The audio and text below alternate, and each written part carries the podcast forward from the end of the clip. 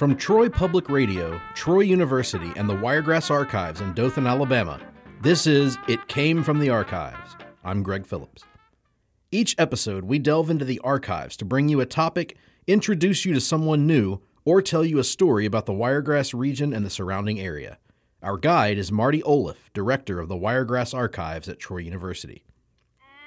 When soldiers fight away from home, they leave behind non combatants mothers, fathers, siblings, and friends.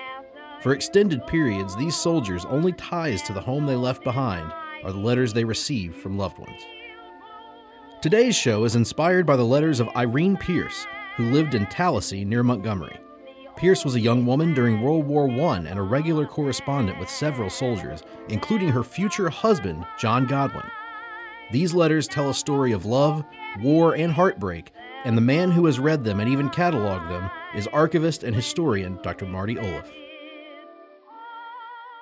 Irene Pierce, uh, she was 22 in 1917, and she worked at the Tallassee Cotton Mill. That was the big employer in the state. She had worked there since 1907 after she had graduated from eighth grade, which was as far as the Tallassee school system provided education. During World War I, Irene like most women in Tallassee, Alabama, small town, participated with Red Cross things, projects uh, with the Red Cross, a lot of sock knitting and rolling of bandages. That was a big deal. We didn't have a big industrial complex to provide war material. And so people provided war material by uh, doing things like cutting and rolling bandages. We had an organization called the Four Minute Men and the Four Minute Women who would make four minute speeches anywhere they could. Lots of times in movie theaters, this was a national group. They spoke on national topics. It was uh, put out by the Committee on Public Information out of Washington, D.C., which was a wartime agency. They had 51 sanctioned discussions, and they asked for things like fur coats so our troops wouldn't freeze on the line. They asked for things like binoculars because we couldn't manufacture binoculars quickly enough. So I have this to, to really get off point here, I have this fantasy, this fantasy vision of some mud covered doughboy sticking his head up over the edge of a trench trying to sight the enemy and holding up some lady's opera glasses. um, uh, not big field binoculars, but opera glasses on a little uh, uh, on a little handle. I, I, hope that that's true. I don't know if it is. Anyway, Irene Pierce uh, worked with the Red Cross, uh, providing these kinds of materials to the people online, and she participated in a U.S. version of what the French called the Marraines de Guerre, which was a pen pal service that was uh, after 1914 for French soldiers by French women and girls. This was expanded in 1917 to all of the armies. And some of her collection, I think, is from that. Now, she corresponded with people like her brother. She corresponded with a guy named Loman Ballard, who married her sister when, when he came back.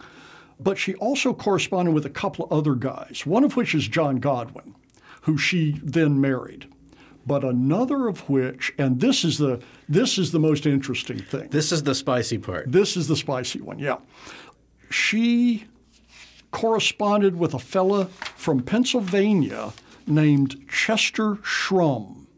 There are four letters that she received from Chester Shrum. He was in the 82nd Infantry Division. He was training in Fort Gordon, Georgia, and he was from central Pennsylvania. So he was way out of his element.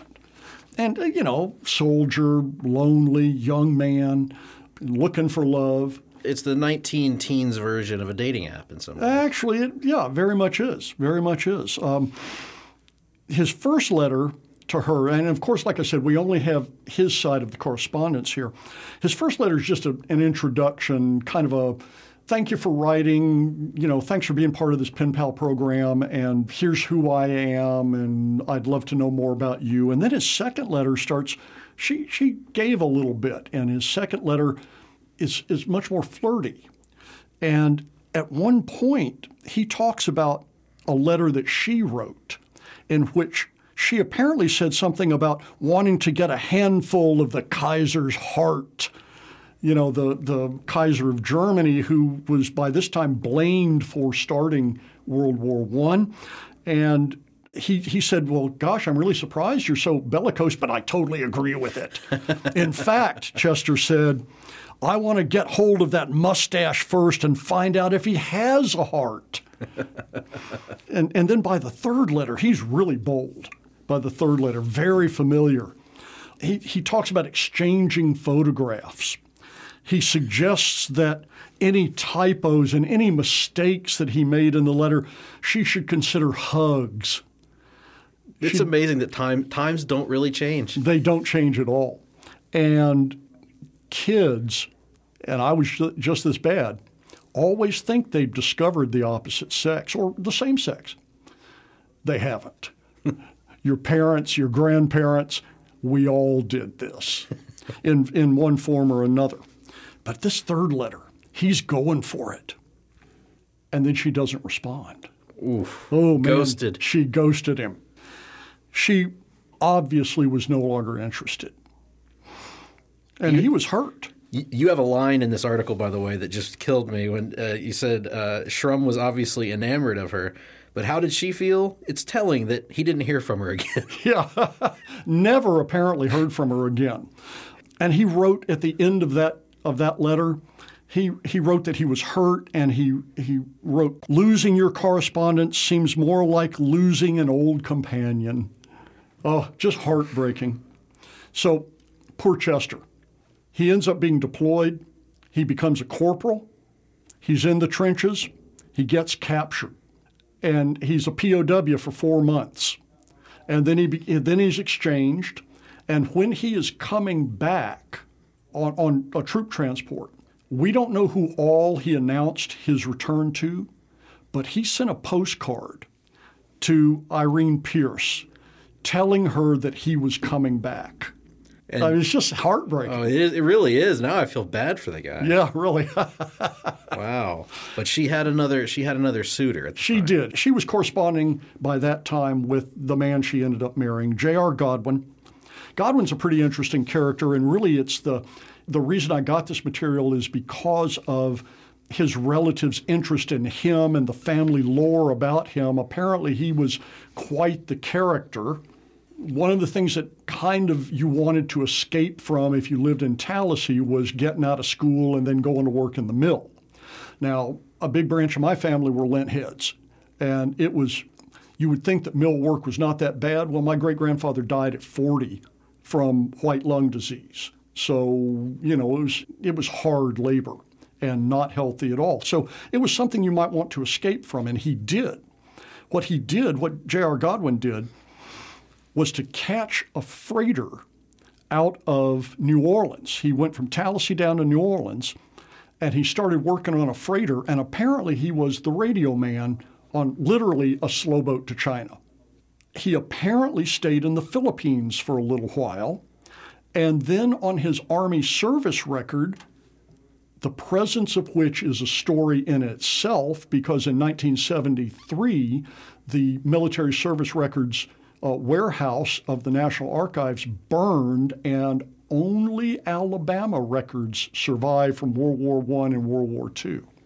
A few other places did, but almost, but Alabama records were, were the ones that survived the best. I wow. don't know why. Yeah, that's a strange coincidence. Yes, but it was an incredible fire. But his records are available, and I was able to uh, get them. Military DD 214 is the equivalent now his Army service record, if it's correct, recorded that he had spent seven years as a telephone lineman as well. And this served him well. All of these Tallassee boys that Irene Pierce was corresponding with, her neighbors, her friends, her, her brother, all were drafted in May of 1918. They didn't enlist, they were drafted. And in an odd stroke of luck, a bunch of them ended up in the same infantry division, the 81st, called the Wildcats. And that's where the title of the blog post comes from The Girl the Wildcats Left Behind. They were the 81st um, Wildcat Division. Anyway, Godwin, instead of being an infantry rifleman, based on his line work and his radio work, became a member of the Signal Corps. So he was stringing telephone wires in trenches. That's dangerous work because we're not talking about six and eight foot trenches here. We're talking about knee deep trenches, and you're running trying to, to uh, lay out this wire before somebody makes you into very small pieces. Right. This was, of course, the trench war. Yes. Trench wars. Yeah. Oh, yeah. Trench warfare. And it's ugly. He was in the 306 Signal Battalion of the 81st. They trained in Saint-Dié, which was in northern France, and then they were shipped to the Verdun sector in November of 1918. So he wasn't in actual combat for, for more than a few days. But his unit suffered all but two of its 900 casualties in the last two days of the war. So I think they had 973 total casualties, 971 happened on two days in, in his in, in the 81st Division, which was you know 25 to 30,000 men, but still that's a pretty good chunk of um, casualties. And that's that's um, uh, killed, missing, and wounded. Of course, much more many more wounded than than killed or missing. He, however, was neither killed nor missing nor wounded. And at the end of the war, on literally on November 11th, within a week after the, the armistice went into effect, the lines pulled back, and he went to north central France, where he awaited transport. And it took a long time. I noticed the, the, the difference in months where uh, it, he's there waiting a long. It's not like today where you can get transported pretty quickly this is a different era. One of the one of the reasons you get transported fairly quickly now from a war zone to back home is because of how long it took in World War One to get these guys home. The armistice goes into effect on November 11th, 1918. By December, it's pretty obvious that the armistice is going to hold. The troops have already been pulled back. Uh, the Americans, in particular, were pulled back, and the Germans pulled back even further, well out of northern France. But it took until June, late June, for his unit to be repatriated, to come home. So they were in camp. And of course, he caught the flu. This is the Spanish flu, not, you know, not I feel bad for a few days, it must be the flu. He caught the Spanish flu. It's called the Spanish flu, but it's really an American flu. The reason it's called the Spanish flu is because Spain did not censor the news like France and the US and England and, and possibly Germany and Italy did. Spain did not. And so it reported on all of these flu cases, and this killed millions of people around the world. What they now think happened is that American soldiers developed the flu. They brought it back to the United States, and it went with replacement troops back to Europe. That's why it spread to the U.S. Wow. And that's why it became virulent, and that's why there were two waves of it. In the fall of 1918, the fall of 1919, there were these two waves of this massive pandemic flu that, because of COVID, we talk about now. We talk about the Spanish flu. And it all originated in the midst of these transports. Right. Wow. Right. And and particularly these guys who were waiting to, to be repatriated. We were not the only people that had trouble getting our soldiers home even if you only had to walk, it took a long time for you to get back home. He was finally repatriated in late June of 1919, and by 1921, Godwin and Irene Pierce were married. She left the mill after the birth of the first of her, I want to say she had seven children. Seven children. Yeah. She left the mill after the birth of her first one, and he did not escape the mill. He went to work in the mill and he spent his entire post World War I career in the mill until he retired. I guess once you've been on the front lines, the mill's not quite as intimidating as it was to him when he was a, young boy. Well, I, I wonder if it was intimidating or just so boring. And he was expected to do it. He, he's a young man looking for some adventure. And, and he wrote in his letters about being bored, waiting to come home. The letters that he sends, you can read into them about how slow the mail was. He received a bunch of letters all at once from Irene that had been written over the course of four months. Finally, he gets them all, all at once. And this was pretty typical, in, particularly in World War I. Delivering the mail was nearly impossible. But I suspect what you're driving at was he was prone to boredom. and I suspect that that was true. He lived into the 1950s, she lived into the early 1970s. That's why, like, it's crazy because we were talking about earlier feeling bad for Mr. Shrum, but it obviously it was meant to be for these two. They uh, they they had a, a long life together. This collection, you mentioned, it's not the not one of the larger collections at the archives, nope. but it's such an important one because we were talking before we went on the air about. It feels like World War One kind of gets a little bit forgotten to mm-hmm. time and history compared to World War II, the Civil War, some of the other huge uh, landmark wars in our in our country's history. Is that a fact, or is that just a, a, a perception about World War One? I think it's a fact. There's actually a fair amount of scholarship on on World War One, but nothing like there is about World War II, and absolutely nothing like there is about the Civil War. World War One was almost an accident for the United States. It was a war of choice we felt backed into a corner politically. It, there was a lot of pressure politically to enter World War One, but at the same time, we were completely unprepared. We were only the U.S. was only in World War One for for 19 months. We mobilized pretty amazingly, but at the same time, we didn't send millions of people overseas. We sent hundreds of thousands of people overseas. We sent a lot of war material overseas. We probably would not have been as effective if we had entered the war earlier because the sides had bled each other badly.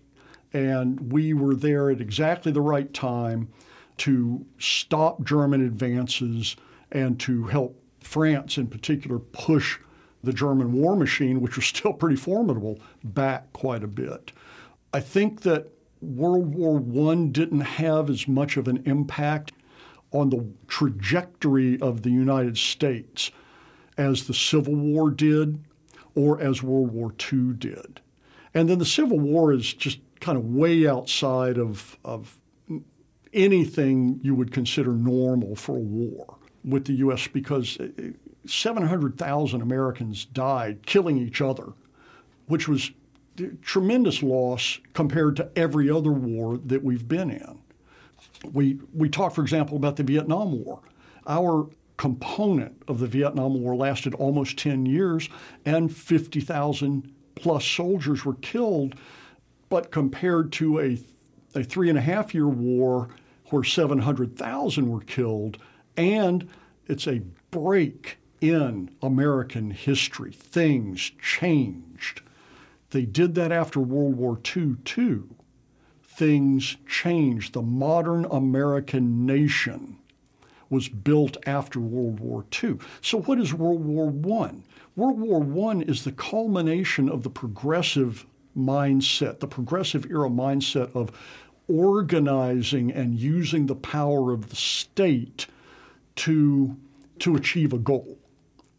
And that goal was to, to mobilize militarily. But then there was this enormous pandemic that happened right at the tail end of it. So you've got this you've got 20 years of the progressive era, which is exhausting, and then you've got a year and a half of war, which is exhausting, and then you have 2 years of pandemic on top of 2 years of a sharp though short depression, and then you have prohibition. So there were a lot of historically important things going on prior to World War II, prior to the Cold War. Americans wanted to demobilize quickly. In World War II, we went from 16 million people in the military to 190,000 in less than a year. We demobilized millions of people in a year, which is why we had trouble in Korea. We had over demobilized for to fight a second war. Same way in World War One, people didn't want a big army. Americans didn't want a big army. That was a big fight after World War One. Was how big was the army going to be? They wanted to demobilize. A lot of these guys wanted to forget about it. A lot of them had trouble, serious trouble, readjusting to civilian life, and so. Some of the great novels uh, of all time were written about that very subject. But let me bring up Steven Trout's work about those who were not. There were a lot of these guys that were really proud of their service. They were totally into it. The American Legion begins in 1919 and incorporates, you know, enrolls lots of these veterans. By 1932, the Veterans Bonus March had these guys marching on Washington, D.C. in their uniforms, camping out for months in Anacostia Flats, trying to get some money from the federal government that they felt was owed. All of that puts into context kind of why collections like this are so valuable because it gives an insight into the effect that this was having on everyday people, regular people like Irene Pierce. Yep. This directly affected her. Her brother went off. Her her her neighbors. She met her husband. She met another suitor or two along the way. So tell people real quick how they can maybe view some of this and some of the other great collections that you have at the Wiregrass Archives. Let me start off with the, the, the, Pierce Godwin collection, which we call the Godwin collection because we received it from the Godwin family. It's all available online. Every bit of it is available online. If you go to the Wiregrass Archives website on, and I believe that is uh, www.troy.edu stroke Wiregrass Archives, then on that page, is a link to the online finding aids. Click that, then click either G for Godwin in the in the index or just scroll down to the Godwin collection. Click that and you'll see all of this material coming up with with an explanation of, of what's going on here. Outstanding. And of course, for those that for those that don't know, the Wiregrass Archives is located at the Troy Dothan campus where you can find some physical records there as well. Recommend that you reach out ahead of time if you want to check it out. They're open throughout the week. Dr. Olliff is, is the man that you're looking for. So we've reached the end of this episode, but not the end of the Wiregrass Archives. There is still so much to discover and so many stories to be told on the podcast. You can find more information on your own at troy.edu slash wiregrassarchives. If you like this podcast, be sure to tell a friend. And we'd love it if you left a review in the App Store. It helps other people find the show. I'm Greg Phillips, joined as always by Dr. Marty Olliff, director of the Wiregrass Archives in Dothan, Alabama. This episode was recorded in the studios of Troy Public Radio and was produced by Austin Toy with help from Kyle Gassett. Thank you for joining us for this episode. We'll be back again soon to tell you another story, and you'll know it came from the archive.